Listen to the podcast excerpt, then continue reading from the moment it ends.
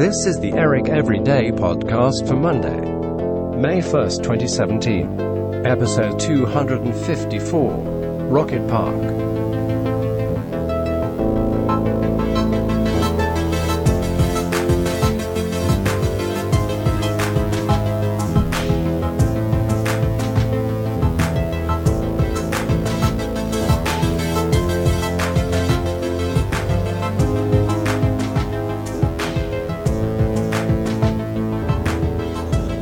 Hello there. Eric here. How are you all today? I hope you are all doing well and feeling fine. Happy Monday and May. Uh, how was your weekend? Mine was fine. Uh, at one point over the weekend, we went to a plant nursery. It's, you know, a plant store, but they have a lot of plants there, and it's just just covered with plants everywhere. And it's a great place. We had to do some yard stuff, and we had the kids with us. Now, while we were trying to find what we needed, the boy, our three year old, he was running around like he does. And I was watching him, and he was having an amazing time. He was not at the plant nursery. He, in his mind, was clearly in some kind of magical plant forest area. Like he was he was running through aisles and around and, and hiding under things and and just the he was enjoying the space in a, a way that only a three year old can. He was not seeing a boring old shop. He was seeing something else, and it made me think about Rocket Park. Rocket Park was a place I used to go to when I was a kid, and there were two very defining characteristics to Rocket Park. One was this playground area. It looked like a big rocket, and you could climb up inside, and there was a slide going down, and it was cool. But that was not the best part of Rocket Park. No. The best thing about Rocket Park were the woods that lay directly behind the playground thing. Because these were not just sm- small grove of trees. This was a deep, dark wood, very thick with trees and brush, and only a few ways in.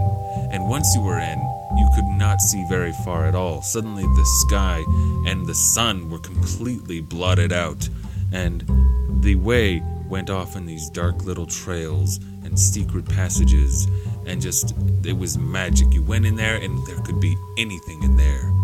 It was a magical, wonderful place to play, to run around. There were just secrets to be found and stories and adventure to be had. It was amazing.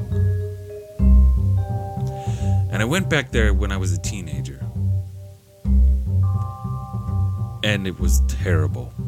It was terrible.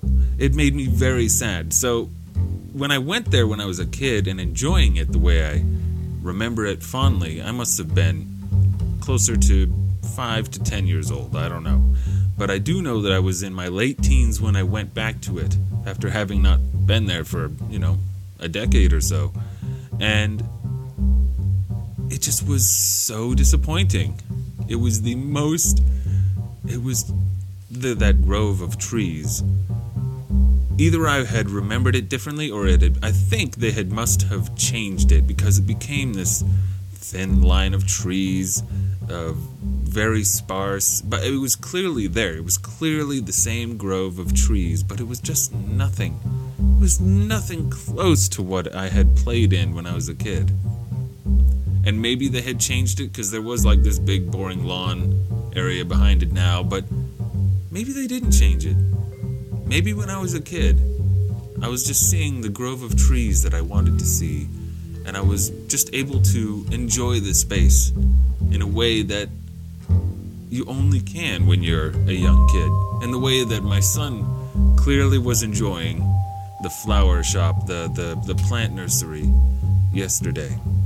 And it kind of, I was watching him play, and I was just I was really, it made me really happy to see him enjoying a space in that way because that is a special thing. That's a really cool thing. That's a thing that you you have to just soak up as much of uh, as much of as you can while you can because you can't really go back. It's that whole you can't go home again because the years really change your perspective and the way things look.